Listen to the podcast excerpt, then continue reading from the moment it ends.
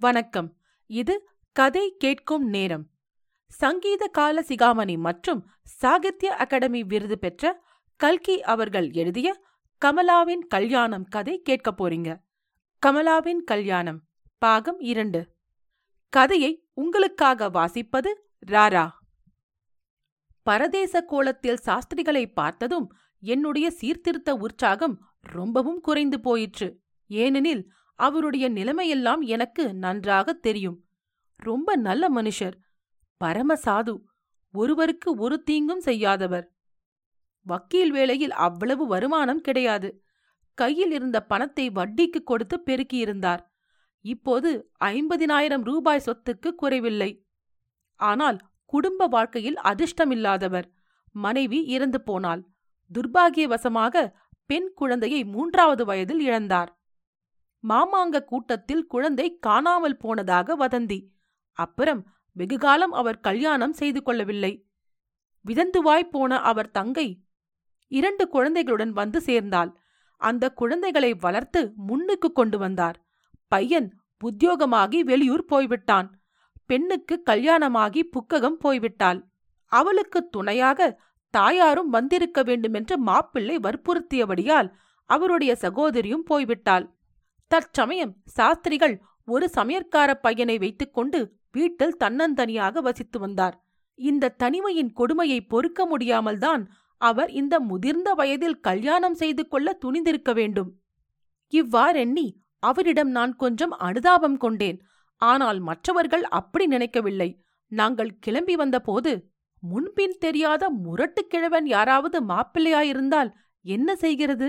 என்ற பயம் எங்கள் எல்லோருக்குமே கொஞ்சம் இருந்தது. உங்களுடைய வேலையை பார்த்து கொண்டு போங்கள் என்று முரட்டடியாய் அடித்தால் உண்மையில் நாங்கள் என்ன செய்ய முடியும்? ஆனால் சாது கணபதிராம சாஸ்திரிகள்தான் மாப்பிள்ளை என்று தெரிந்ததும் எங்கள் கோஷ்டியில் அநேகருக்கும் உற்சாகம் தலைக்கேறிவிட்டது வந்தே மாத்தரம் பால்ய விவாகம் ஒழிக என்று கோஷித்துக் கொண்டு நாங்கள் பஸ்ஸிலிருந்து இறங்கியதை பார்த்ததுமே கணபதிராம சாஸ்திரிகள் திகைத்து போய் நின்றுவிட்டார். எல்லோருமாக போய் அவரை சூழ்ந்து கொண்டோம். வைதீகர்கள் பெண் வீட்டார் முதலியோர் மிரண்டு போய் விலகிக் கொண்டார்கள். சாஸ்திரிகளே நல்ல வேலை செய்தீரையா என்றான் எங்களில் ஒருவன். ராத்திரிக்கு ராத்திரியா எப்படி ஐயா பிளானை மாற்றினீர்? ஹிட்லரால் கூட இவ்வளவு துரிதமாய் காரியம் செய்ய முடியாதே என்றான் இன்னொருவன். கண்ணில் மை இற்றிருக்கிறது ரொம்ப அழகாயிருக்கிறது. கண்ணாடியில் பார்த்து கொண்டீரா? என்றான் மற்றொருவன். தலையில் பூச்சூடிக் கொண்டிருக்கிறது அதைவிட லட்சணம் என்றான் இன்னொருவன். பெரியவர் எல்லோரையும் கையமர்த்தி சும்மா இருக்க செய்துவிட்டு சாஸ்திரிகளே யாரோ பட்டிக்காட்டு கிழவனாக்கும் என்று பார்த்தேன். படிப்பும் பகுத்தறிவும் உள்ள நீங்களே இப்படியெல்லாம் செய்தால் நமது தேசம் எப்படி முன்னுக்கு வரும்? ஒரு சின்ன பெண் குழந்தையை இந்த வயதில் நீங்கள் கல்யாணம் செய்து கொண்டால் அந்த பெண் சந்தோஷமாக இருக்க முடியுமா? உங்களுக்குத்தான் அதில் என்ன சந்தோஷம் இருக்க முடியும்? சுத்தமாய் நன்றாயில்லை. அப்படி உங்களுக்கு வேண்டுமென்றால் சம வயதுள்ள ஒரு விதவையை கல்யாணம் செய்து கொள்வதுதானே நாங்களே கிட்டே இருந்து நடத்தி வைக்கிறோம் என்று சராமாரியாக பொழிந்தார். சாது கணபதி ராம சாஸ்திரிகள் இந்த பிலிட்ஸ்கிரிக் தாக்குதலினால் அப்படியே அசந்து போனார். முகத்தில் ஈயாடவில்லை. மென்று விழுங்கிய வண்ணம் எனக்கு இந்த கல்யாணத்தை நிறுத்துவதில் சம்மதந்தான் நேற்றே நான் சொன்னேன். பெண் வீட்டார்தான் ரொம்பவும் ஆட்சேபிக்கிறார்கள். அவர்களிடம் சொல்லி சமாதானப்படுத்துங்கள் என்றார். இவ்வளவு சுலபத்தில் காரியம் முடிந்துவிடும் என்று நாங்கள் எதிர்பார்க்கவே இல்லை. எனவே எங்களுடைய உற்சாகம் பொங்கிற்று. பரதேச கோலம் பூண்ட மாப்பிள்ளை திரும்பி வீட்டுக்குள் வர முடியாதபடி அவரை சிலர் வளைத்துக் கொண்டு நின்றார்கள். மற்றவர்கள் கல்யாண வீட்டுப் பக்கம் போனார்கள். இதற்குள் ஏதோ கலாட்டா நடக்கிறதென்று தெரிந்த பெண் வீட்டார் ஆண் பெண் அடங்கலும் வீட்டு வாசலுக்கு வந்திருந்தார்கள். ஒரே கூச்சலும் குழப்பமாயிருந்தது. தலைக்குத் தலை பேசத் தொடங்கினார்கள். பெண்ணின் தகப்பனார் யார்? என்று கோபாலகிருஷ்ண ஐயர் கேட்டார். இவர்தான் என்று ஒருவரை எல்லோருக்கும் முன்னால் கொண்டு வந்து நிறுத்தினார்கள். ஐயர்வாள் உள்ளே போவோம் வாருங்கள். உட்கார்ந்து இரண்டு வார்த்தை பேசலாம் என்றார் கோபாலகிருஷ்ண ஐயர். அவர் பெரிய மனுஷர் அந்தஸ்துள்ளவர் என்று எல்லோருக்கும் தெரியுமாதலால் சிலர் அப்படியே செய்கிறது வாருங்கள் உள்ளே. என்று அழைத்துப் போனார்கள். நாங்களும் உள்ளே போனோம்.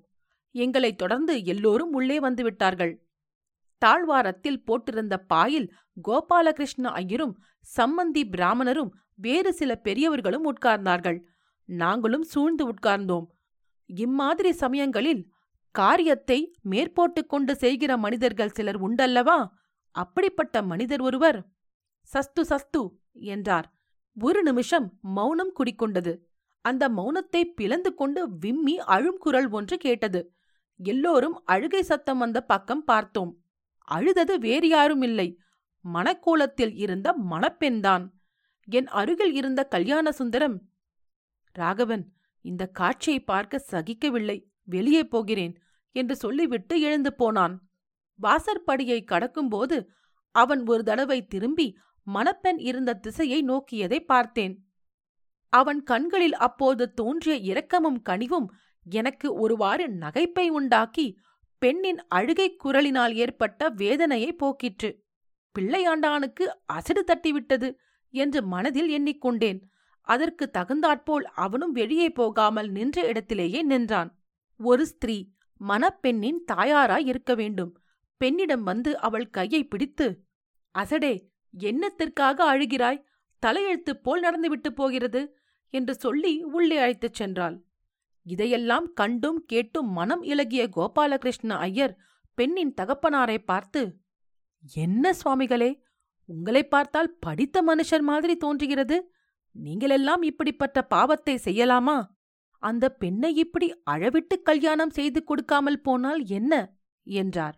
அப்போது அந்த பிராமணனுக்கு திடீரென்று வந்த கோபத்தையும் ஆத்திரத்தையும் பார்க்க வேண்டுமே. நான் வேண்டாம் வேண்டாம் என்றுதான் முட்டிக்கொண்டேன் பொம்முநாட்டி சொன்னதை கேட்டு இப்படி ஆச்சு. ஸ்திரீ புத்தி பிரளயாந்தகா என்று சொல்லிவிட்டு தலையில் அடித்துக் கொண்டார். உள்ளே இருந்து ஒரு ஸ்திரீயின் குரல் ஆமாம் எல்லா பழிக்கும்தான் நான் ஒருத்தி இருக்கிறேனே என்று சொல்வது கேட்டது. அப்போது கோபாலகிருஷ்ண ஐயர் இன்னும் ஒன்று முழுகிப் போகவில்லையே. சாஸ்திரிகள் இந்த கல்யாணத்தை நிறுத்திவிட சம்மதம் என்று சொல்லிவிட்டார். நீங்கள் சம்மதிக்க வேண்டியதுதான் பாக்கி என்றார். இருநூறு ரூபாய் வரையில் பணம் செலவாகியிருக்கிறதே அதற்கு யார் வழி செய்கிறது? என்று பெண்ணின் தகப்பனார் ஆத்திரமும் அழுகையுமாக கேட்டார். இவ்வளவுதானே? என்றார் கோபாலகிருஷ்ண ஐயர். சட்டை பையில் இருந்து பணப்பையை எடுத்து அதிலிருந்து நூறு ரூபாய் நோட்டை எடுத்து வீசினார். இந்தாருங்கள் இதை இப்போது வைத்துக் கொள்ளுங்கள். பாக்கி நூறு ரூபாய்க்கு நானே ஏற்பாடு செய்கிறேன். எப்படியாவது அந்த குழந்தையை நீங்கள் படுகுழியில் தள்ளாமல் காப்பாற்றினால் போதும் என்றார். கோபாலகிருஷ்ண ஐயரின் தாராள குணத்தை பார்த்து அங்கே எல்லோரும் பிரமித்துப் போனார்கள். ஐயர்வாளுடைய தர்ம குணந்தான் உலக பிரசித்தியாச்சே கேட்கவா வேணும் என்றார் ஒரு வைதீகர். நாங்கள் எல்லாம் ஏழெட்டு மைல் நடந்து வந்திருக்கிறோம். எங்களையும் கொஞ்சம் கவனித்துக் கொள்ள வேண்டும். வெறுங்கையோடு போக சொல்லக்கூடாது என்றார் இன்னொரு வைதீகர். பிராமண சாபம் உதவாது. தலைக்கு நாலனாவாவது கொடுத்தனுப்புங்கோ என்று ஒருவர் மத்தியஸ்தமாய் சொன்னார். பெரியவர் இன்னொரு ஐந்து ரூபாய் நோட்டை எடுத்து வைதீகர்களில் முதன்மையாயிருந்தவரிடம் கொடுத்து எல்லோருக்கும் சரியாய் கொடுத்துடுங்கோ என்றார். கர்ணன் என்றால் கர்ணன் இந்த கலியுகத்திலே இப்படிப்பட்ட தர்ம பிரபு யார் இருக்கா என்று இம்மாதிரி பேச்சுக்கள் எழுந்தன. எல்லாரும் வெளியே வந்தோம். கணபதிராம சாஸ்திரிகளை மறுபடி கல்யாண வீட்டுக்குள் போகவிடவில்லை. அப்படியே பஸ்ஸிலே கொண்டு போய் ஏற்றி அவருடைய சாமான்களையெல்லாம் கொண்டு வர சொன்னோம். அவரை சேர்ந்த மனுஷர்கள் பந்துக்களோ சிநேகிதர்களோ யாரும் வந்திருக்கவில்லை. ஒரு குமாஸ்தா பையன் மட்டும்தான் வந்திருந்தான். பாக்கி சாமான் வகைராக்களை பார்த்து எடுத்துக்கொண்டு வரும்படி அவனிடம் சொல்லிவிட்டு பஸ்ஸை விட்டுக்கொண்டு கிளம்பினோம். எல்லோருக்கும் வெகு உற்சாகம். உத்தேசித்து வந்த காரியம் வெற்றிகரமாக முடிந்துவிட்டதல்லவா? ஏதோ பெரிய கோட்டையை பிடித்து ஜேக்கொடி நாட்டிய சைனியத்தைப் போல் கர்வத்துடன் நகருக்கு திரும்பி வந்தோம். கமலாவின் கல்யாணம். பாகம் இரண்டு கேட்டதற்கு நன்றி. கல்கி அவர்கள் எழுதிய ஒற்றை ரோஜா மற்றும் சிரஞ்சீவி கதை கதை கேட்கும் நேரத்தில் நீங்கள் கேட்கலாம். கதை பிடித்திருந்தால் ரேட்டிங் மற்றும் ரெவ்யூ கொடுக்க மறவாதீர்கள். உங்கள் ரெவ்யூ நல்ல கதைகள் உங்களுக்காக தேர்ந்தெடுத்து வாசிப்பதற்கும் எழுதுவதற்கும் எனக்கு ஊக்கமளிக்கும். உங்கள் நண்பர்களுக்கும் கதை கேட்கும் நேரத்தை பகிருங்கள். கதை கேட்கும் நேரத்துடைய யூடியூப் மற்றும் ஃபேஸ்புக்கில் உங்கள் கமெண்ட்ஸை நீங்கள் கொடுக்கலாம். நீங்கள் எழுத்தாளரா? உங்கள் சிறுகதைகள் கதை கேட்கும் நேரத்தில் இடம்பெற கதை கேட்கும் நேரம் அட் ஜிமெயில் டாட் காம் என்ற மின்னஞ்சலுக்கு தொடர்பு கொள்ளுங்கள். தேர்ந்தெடுக்கப்பட்ட கதைகள் இங்கு இடம்பெறும். கமலாவின் கல்யாணம் அடுத்த பகுதியில் உங்களை மீண்டும் சந்திக்கிறேன். நன்றி ராரா.